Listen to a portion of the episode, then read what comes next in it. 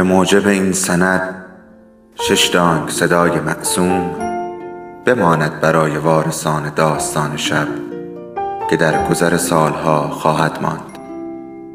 ارادتمند داستان شب.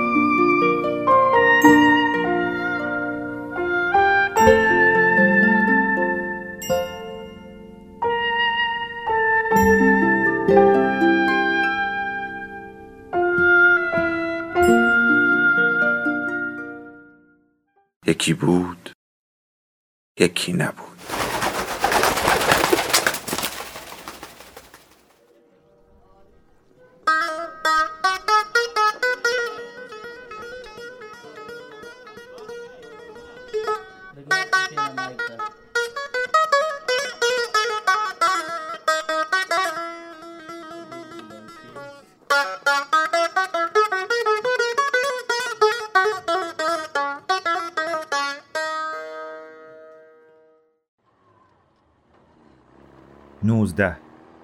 باز ماشین زدگی.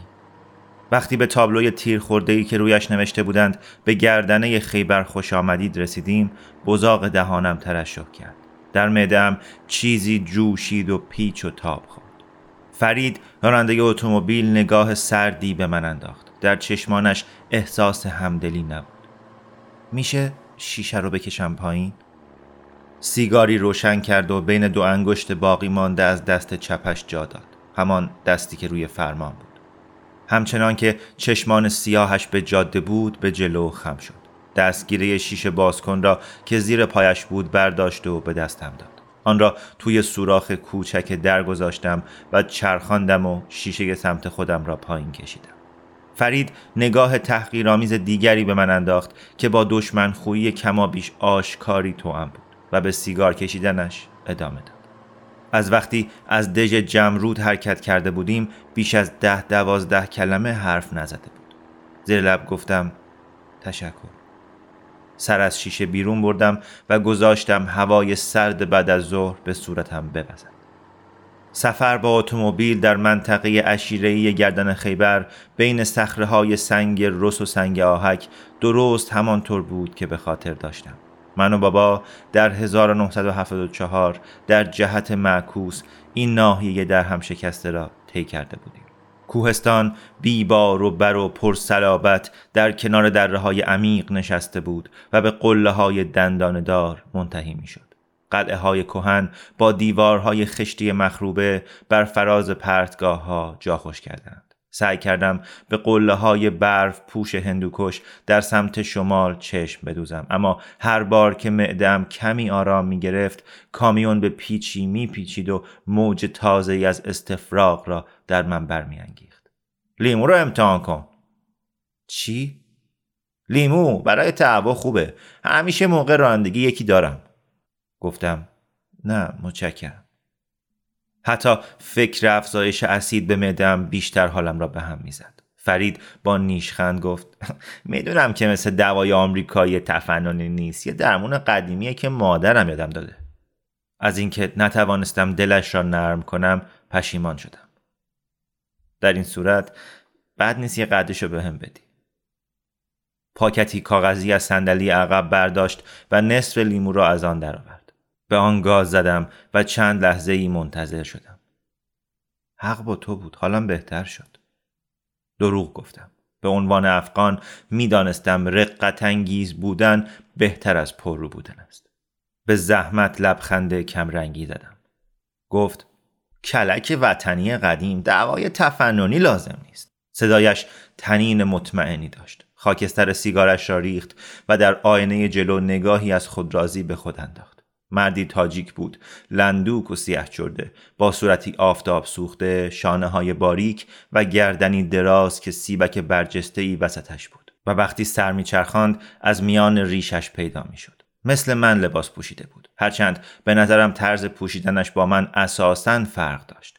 پتوی پشمی درشت بافی را روی پیرهن تنبان خاکستری و جلیقه پوشیده بود. روی سرش پکول قهوه‌ای گذاشته بود البته کجکی مثل قهرمان تاجیک احمد شاه مسعود رحیم خان در پیشاور مرا به فرید معرفی کرده و گفته بود فرید 29 ساله است هرچند صورت محتاط و چین و چروک خورده مردی 20 سال مسنتر را داشت. در مزار شریف به دنیا آمده و در آنجا زندگی کرده بود تا در ده سالگی او پدر و خانوادهش به جلال آباد نقل مکان کردند. در چهارده سالگی همراه پدرش علیه شوروی به جهاد پیوست.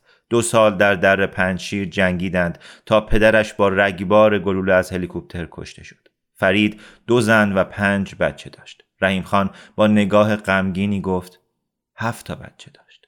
اما چند سال پیش یک مین زمینی در جلالآباد ترکید و دو دخترش را کشت. در همان انفجار انگشت های پا و سه انگشت دست چپ خود او هم از دست رفت. از آن پس او زنها و بچه هایش را به پیشا برآورد. فرید زیر لب قرید پست بازرسی کمی روی صندلی خود وا رفتم. دستها را روی سینه تا کردم و لحظه ای حال تهوع یادم رفت. اما نگرانی مورد نداشت. دو شبه نظامی پاکستانی به لنکروز ما نزدیک شدند. نگاهی سرسری تویش انداختند و اشاره کردند برویم. فرید در سیاهه تدارکات من و رحیم خان اولین قلم بود. این سیاهه اقلام دیگری هم داشت تبدیل دلار به اسکناسهای کالدر و افغانی لباس من و پکول تنها میز اینجاست که وقتی در افغانستان بودم هرگز چنین چیزی به سر نگذاشته بودم عکس فوری حسن و سهراب و سرانجام شاید مهمترین قلم یک ریش مصنوعی و سیاه که تا سینه می رسید. دوستانه بگوییم طبق شریعت یا دست کم تفسیر طالبان از شریعت. رحیم خان یکی داد پیشاور می شناخت که متخصص این کار بود و گاهی برای خبرنگاران غربی که از جنگ گزارش می‌دادند ریش میگذاشت. رحیم خان می‌خواست چند روز دیگر پیشش بمانم تا نقشه کاملتری بکشیم اما می‌دانستم که باید هرچه زودتر بروم.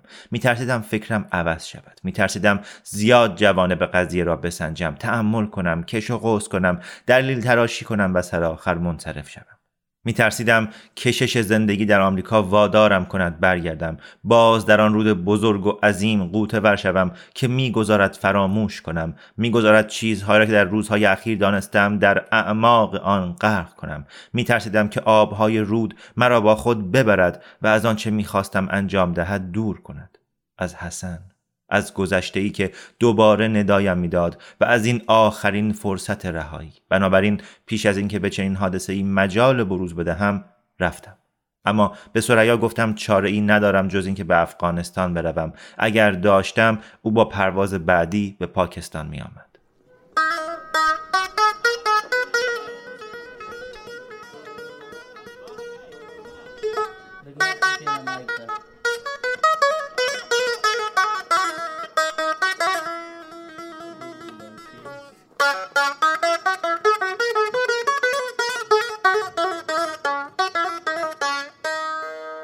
از مرز گذشته بودیم و نشانه های فقر همه جا دیده می‌شد. در دو سوی جاده رشته ده کوچک دیدم که جا به جا پراکنده بود. انگار که اسباب بازی های را در سنگ لاخ دور انداخته باشند. کلبه ها و خانه های کاهگلی مخروبه که چیزی بیش از چهار ستون چوبی و پارچه ژنده‌ای به جای سقف نبود. بچه های جند پوشی را دیدم که کنار کلبه ها دنبال توپی می دویدند. چند کیلومتر آن طرفتر یک دست مرد را دیدم که مثل دسته ای کلاق دور لاشه یک تانک سوخته شوروی چنبات زدند و لبه پتوهایی را که دورشان پیچیده اند هم می آورند. پشت سرشان زنی با برقع قهوه‌ای کوزه گلی گنده ای را به دوش می‌کشید و از کور راهی ناهموار به سوی رشته کلبه کاهگلی می‌رفت. گفتم عجیبه. چی؟ تو کشور خودم انگار یه جهانگردم. نگاهم به چوپانی بود که پنجشش تا بز لاغر را کنار جاده می بود. فرید پوزخند زد. ته سیگارش را دور انداخت. اینجا رو هنوزم کشور خودت می‌دونی؟ بیش از آن که قصد داشته باشم مدافع جویانه گفتم. به نظرم قسمتی از وجودم همیشه همین احساس داره. برای آنکه توی چاله به اندازه یک توپ بسکتبال نیفتد فرمان را پیچاند و گفت بعد از 20 سال زندگی توی آمریکا سر پایین آوردم. آخه تو افغانستان بزرگ شدم. فرید باز نیشخند زد. چرا میخندی؟ زمزمه کرد. مهم نیست. نه می‌خوام بدونم چرا این کارو می‌کنی؟ در آینه جلو دیدم که چیزی در چشمانش برق زد. ریش خند کنان گفت می‌خوای بدونی؟ بذار تصور کنم آقا صاحب. احتمالا توی خونه دو یا سه طبقه زندگی می‌کنی که حیات پشتی قشنگی داره و باغبونتون رو پر از گل و درخت میوه کرده. دور همشون هم نرده کشیدن. پدرت یه ماشین آمریکایی داره. چند تا مستخدم دارین. شاید هزاره باشن. پدر و مادرت به کارگرایی موز میدن که خونتون رو برای مهمونی هایی که میدن زینت کنن تا دوستاشون بیان و بنوشن و از سفراشون به اروپا و آمریکا لاف بزنن. و سر یه چشم پسر اولم شرط میبندم که اولین باریه که پکول به سر می‌ذاری. پوزخندی زد و رشته ای دندان پیش از موعد پوسیده را به نمایش گذاشت. نزدیک شدم؟ چرا این حرفا رو می‌زنی؟ چون می‌خواستم بدونی. توف کرد. به پیرمرد ژنده پوشی که به زحمت از کوره راهی پایین می آمد و پشته بزرگی خار بوته را روی پارچه کرباس پیچیده و بر پشت گذاشته بود اشاره کرد. این افغانستان واقعی آقا صاحب. این افغانستانیه که من می‌شناسم. اما شما شما همیشه اینجا جهانگرد بودی. این صحنه ها رو نمی‌شناسی. رحیم خان به من هشدار داده بود که از جانب افغانی هایی که در کشور مانده و جنگیدند انتظار استقبال گرم نداشته باشم. گفتم از بابت پدر تو دخترها تو انگشتای خودت متاسفم. گفت این حرف برام بیمعناست. سری جنباند. خب برای چی برگشتی اینجا؟ فروش زمین پدرت؟ می‌خوای پولشو به جیب بزنی یا بری آمریکا پیش مادرت؟ مادرم سر رفت. آهی کشید و سیگاری روشن کرد. چیزی نگفت. بکش کنار. چی؟ گفتم بکش کنار این لامصب و حالم داره به هم می‌خوره. وقتی اتومبیل داشت روی سنگریزه کنار جاده نگه می داشت از آن پایین پریدم. دم غروب از منطقه قله های آفتاب زده و سخره های بیبار و بر به چشمندازی سرسبزتر و روستایی تر رسیدیم. گردنه اصلی از لندی کتل و از میان منطقه شینواری به لندی خانا فرود آمد.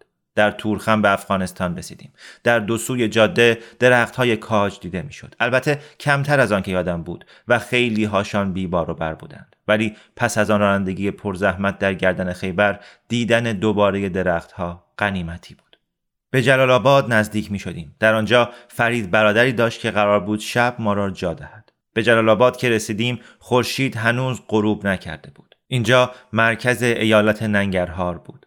جایی که زمانی به خاطر میوه ها و آب و هوای گرمش مشهور بود. فرید از جلوی ساختمان ها و خانه های سنگی محلات مرکزی شهر گذشت. برخلاف خاطراتم چندان از درخت های نخل خبری نبود و بعضی خانه ها بدل به دیوارهای بی سقف و تلی از گل رس در هم ریخته بود. فرید به جاده خاکی باریکی پیچید و لندکروز را کنار جوی فاضلاب خشکیده‌ای نگه داشت. از اتومبیل پیاده شدم کش و قوسی کردم و نفس عمیقی کشیدم در روزگار قدیم باد از دشت های آبیاری شده آنجا که کشاورزان نیشکر کشت می کردند به جلال آباد می وزید و هوای شهر را از رایحه شیرینی می آکند. چشمایم را بستم و منتظر بوی شیرین شدم. خبری نشد. فرید بی گفت بیا بریم. از جاده خاکی بالا رفتیم و از کنار یک رج دیوار کاهگلی فرو ریخته و چند سپیدار بیبرگ گذشتیم. فرید مرا به خانه یک طبقه مخروبه برد و به در تخته خانه کوفت. زن جوانی که چشمهای سبز روشن داشت و شال سفیدی دور صورت پیچیده بود از در سرک کشید. اول مرا دید. کمی پس کشید. بعد فرید را دید و چشمهایش برق زد. سلام علیکم کاکا فرید. فرید جواب داد سلام مریم جان. و چیزی را تحویلش داد که تمام روز از من دریغ کرده بود. یک لبخند گرم. بعد بوسه ای به فرق سرش زد. زن جوان از سر راه عقب رفت و وقتی من دنبال فرید به خانه کوچک می‌رفتم دست پاچه براندازم کرد.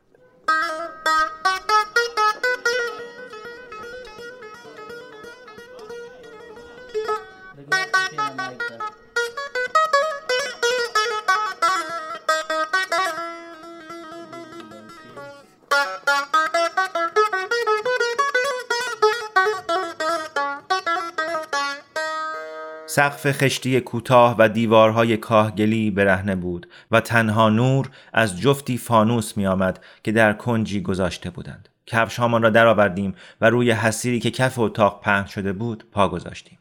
کنار یکی از دیوارها سه پسر بچه چهار زانو روی حسیری که با پتوی ژنده‌ای پوشانده بودند نشسته بودند. مردی با ریش بلند و شانه های پهن پا شد که به ما خوش آمد بگوید. او و فرید یکدیگر را در آغوش کشیدند و روبوسی کردند. فرید او را به من برادر بزرگش وحید معرفی کرد. بعد با انگشت شستش به من اشاره کرد و به وحید گفت از آمریکا اومده و ما را تنها گذاشت و برای احوال پرسی پیش بچه ها رفت. وحید کنار من پشت به دیوار و روبروی بچه ها نشست که داشتند به سر و کول فرید می پریدند. با وجود اعتراضم وحید به یکی از بچه ها دستور داد پتوی دیگری بیاورد تا من راحت تر روی زمین بنشینم و به مریم گفت برایمان چای بیاورد. از چگونگی مسافرت از پیشاور و عبور از گردن خیبر جویا شد. گفت امیدوارم به تور دزدا نخورده باشین. گردن خیبر همانقدر به خاطر منطقهش معروف بود که به راهزنان گردن گیرش که مسافران را قارت می کردند.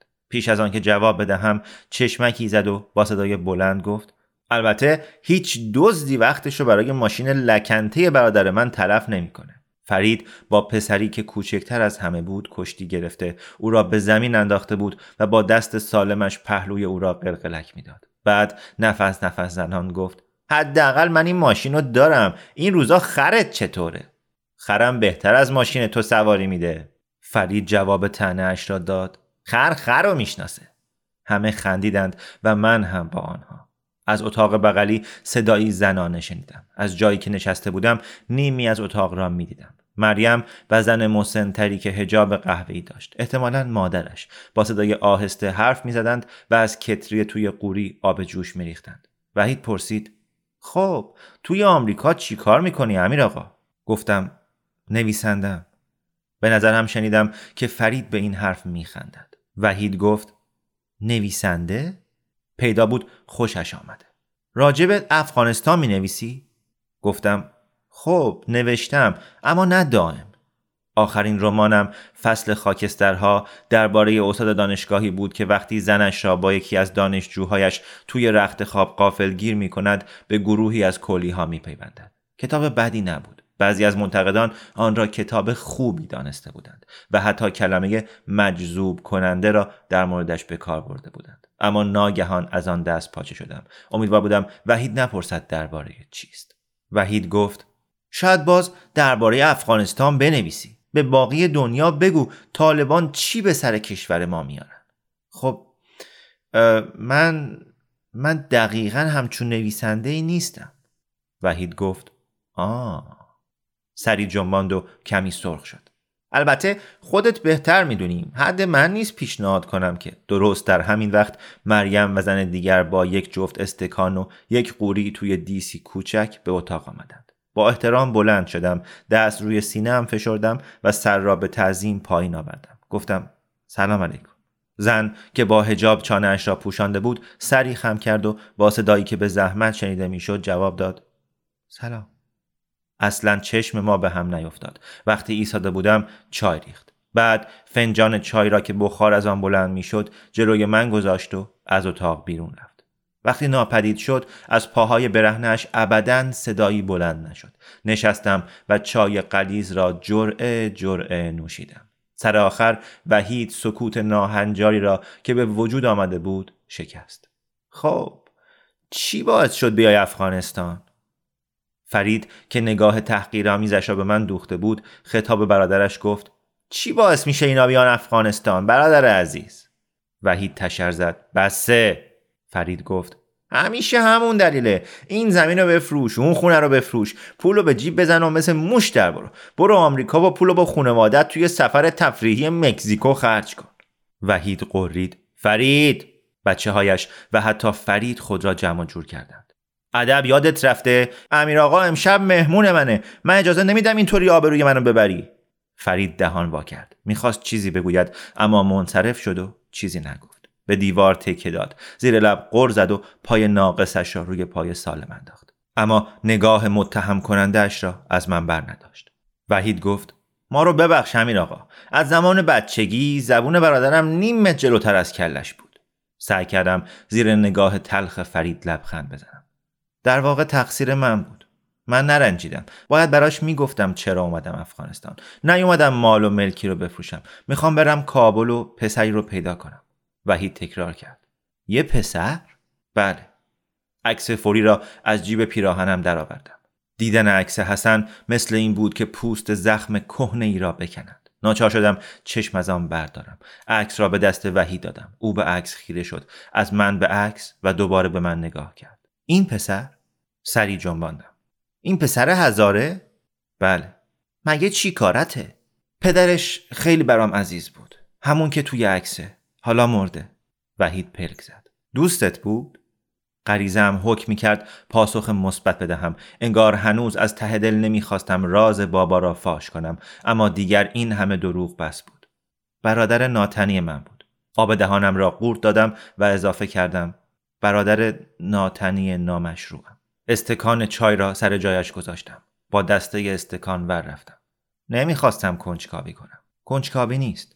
می‌خوای باش چیکار کنی؟ برش میگردونم پیشاور اونجا کسانی هستند که ازش مواظبت کنن. وحید عکس را به من برگرداند و دست زمختش را روی شانه هم گذاشت.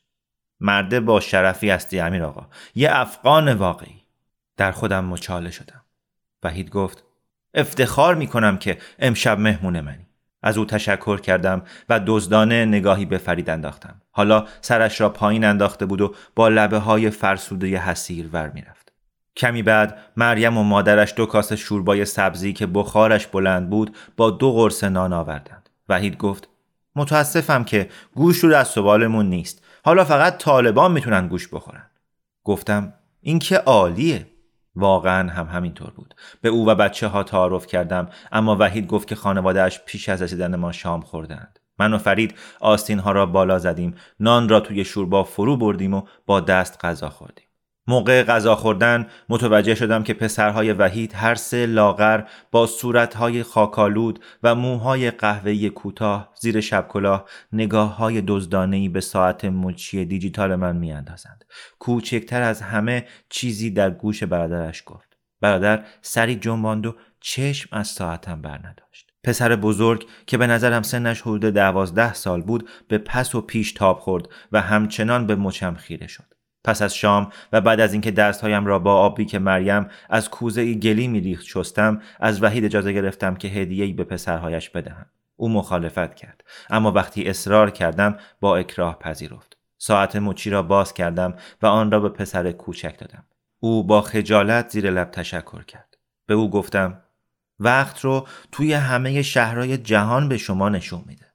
پسرها معدبانه سر تکان دادند و ساعت را دست به دست گرداندند و به نوبت وارسیش کردند. اما طولی نکشید که علاقه خود را از دست دادند و ساعت روی حسیر ماند. فرید گفت باید به من می‌گفتی. دوتایی کنار هم روی حسیری که زن وحید برایمان پهن کرده بود خوابیده بودیم. چی رو می‌گفتم؟ که چرا اومدی افغانستان؟ در صدایش اثری از آن خشونتی که از لحظه برخورد با من داشت نبود. تو نپرسیدی. قلط زد تا با من رو در رو شود. دست را ستون سر کرد. شاید کمکت کنم این پسر رو پیدا کنی. متشکرم فرید. تصورم درباره تو اشتباه بود. آه کشیدم. نگران نباش. بیشتر از اون که می‌دونی حق با توه.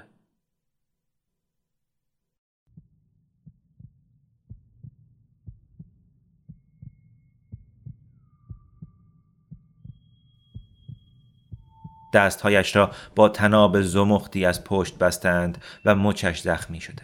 پارچه سیاهی به چشمش بستند. در خیابان لب جوی آب راکدی زانو زده و سرش روی شانه ها افتاده. زانوهایش بر اثر کشیدن بر زمین سخت مجروح شده و همچنان که بالاتنش را به دعا تاب می دهد خون آن شلوارش را خیس می کند دم غروب است و سایه درازش روی قلب سنگ ها به پس و پیش تاب می خورد زیر لب چیزی زمزمه می کند نزدیکتر می شوم نجوا می کند هزار بار جانم هزار بار فدا همچنان تاب می‌خورد. سرش را بالا می‌گیرد. جای زخم کمرنگی روی لب بالایش می‌بینم. تنها نیستیم.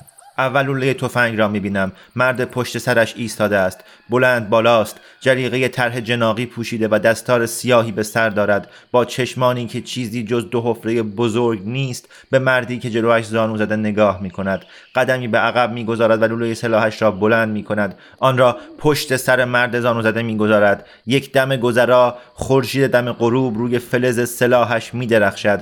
قررش تفنگ صدای گوش خراشی دارد. قوس لوله را به سمت بالا دنبال می کنم صورت مرد را پشت پرده ای از دود که از دهانه تفنگ بلند می شود می بینم من مردی هستم که جلیقه طرح جناقی پوشیده. با فریادی که در گلو خفه شده از خواب می پرم.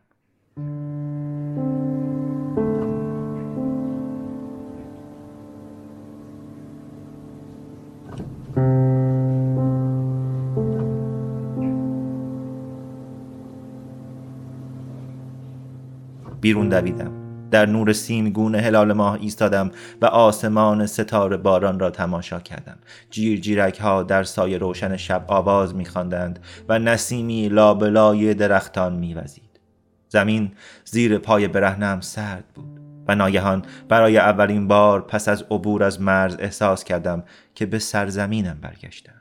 پس از این همه سال بار دیگر در وطن بودم ایستاده بر خاک اجدادیم. این خاکی بود که نیای بزرگم در آن یک سال پیش از مرگش بر اثر بیماری همه گیر وبا که در 1915 در کابل شایع شد با سومین همسرش ازدواج کرده بود. این زن سرانجام در آنچه دو زن اول شکست خورده بودند یعنی زاییدن یک پسر موفق شد. در همین خاک بود که پدر بزرگم در رکاب سلطان نادرشاه به شکار رفته و گوزنی را با تیر زده بودند. مادرم در همین خاک مرده بود. در همین خاک من برای به دست آوردن عشق پدرم جنگیده بودم. به یکی از دیوارهای کاهگلی خانه تکیه دادم. قرابتی که ناگهان با سرزمین قدیمی احساس کردم. به حیرتم انداخت. آنقدر از اینجا دور شده بودم که از یاد بروم و از یاد ببرم. در سرزمینی معوا کرده بودم که برای کسانی که آن سوی دیوار خفته اند می توانست کهکشان دیگری باشد. خیال می کردم این سرزمین را از یاد بردم اما درست نبود. در زیر نور پرید رنگ هلال ماه حس می کردم که افغانستان زیر پایم زمزمه می کند شاید افغانستان هم مرا از یاد نبرده بود. به سوی غرب نگاه کردم و سپاس گذاردم که جایی پشت آن کوهستان هنوز هم کابل وجود دارد. واقعا وجود دارد نه اینکه فقط خاطره باشد قدیمی یا عنوان داستانی اضافی باشد در صفحه 15 سان فرانسیسکو کرونیکل. جایی آن طرف کوهستان غرب شهری وجود داشت که من و برادر لب شکریم باد بادک هوا کرده بودیم. در همین شهر مرد چشم بسته خواب من به مرگی بیهود مرده بود. زمانی پشت آن کوه راهی را انتخاب کرده بودم و حالا ربع قرن بعد آن انتخاب مرا به این خاک بازگردانده بود. داشتم توی خانه می‌رفتم که صدای گفتگویی را از آن شنیدم. یکی صدای وحید بود. چیزی برای بچه ها نمونده. وحید با صدای خفه گفت گرسنه هستیم ولی وحشی که نیستیم مهمون ماست. می‌خواستی چیکار کنم؟ صدای زن گریه آلود بود. چطور شامشونو بدم که؟ پاورچین دور شدم. تازه فهمیدم چرا بچه ها چندان توجهی به ساعت نکردند. نگاهشان اصلا متوجه ساعت مچی نبود بلکه به قضا زل زده بودند. صبح روز بعد خداحافظی کردیم. پیش از آنکه سوار لنکروز شوم بابت مهمان نوازی از وحید تشکر کردم. به خانه کوچک پشت سرش اشاره کرد و گفت اینجا خونه خودته. سه پسرش در درگاه ایستاده بودند و نگاهمان می‌کردند. پسر کوچک ساعت را به دست کرده بود. ساعت از مچ لاغرش آویخته بود. اتومبیل که راه افتاد در آینه بغل نگاه کردم. در گرد و خاکی که اتومبیل به پا کرده بود وحید در احاطه سه پسرش ایستاده بود. به ذهنم رسید که در دنیایی متفاوت این پسرها آنقدر گرسنه نخواهند بود که نتوانند دنبال اتومبیل بدوند. کمی پیش از حرکت وقتی مطمئن شدم کسی مرا نمی پاید کاری را کردم که 26 سال پیش کرده بودم. مشتی اسکناس مچاله زیر تشک گذاشتم.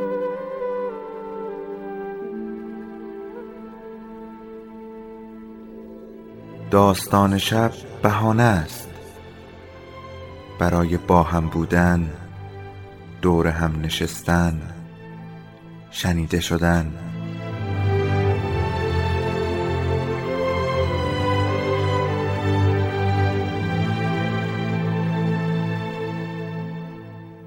صدای افسانه ها رو میشنویم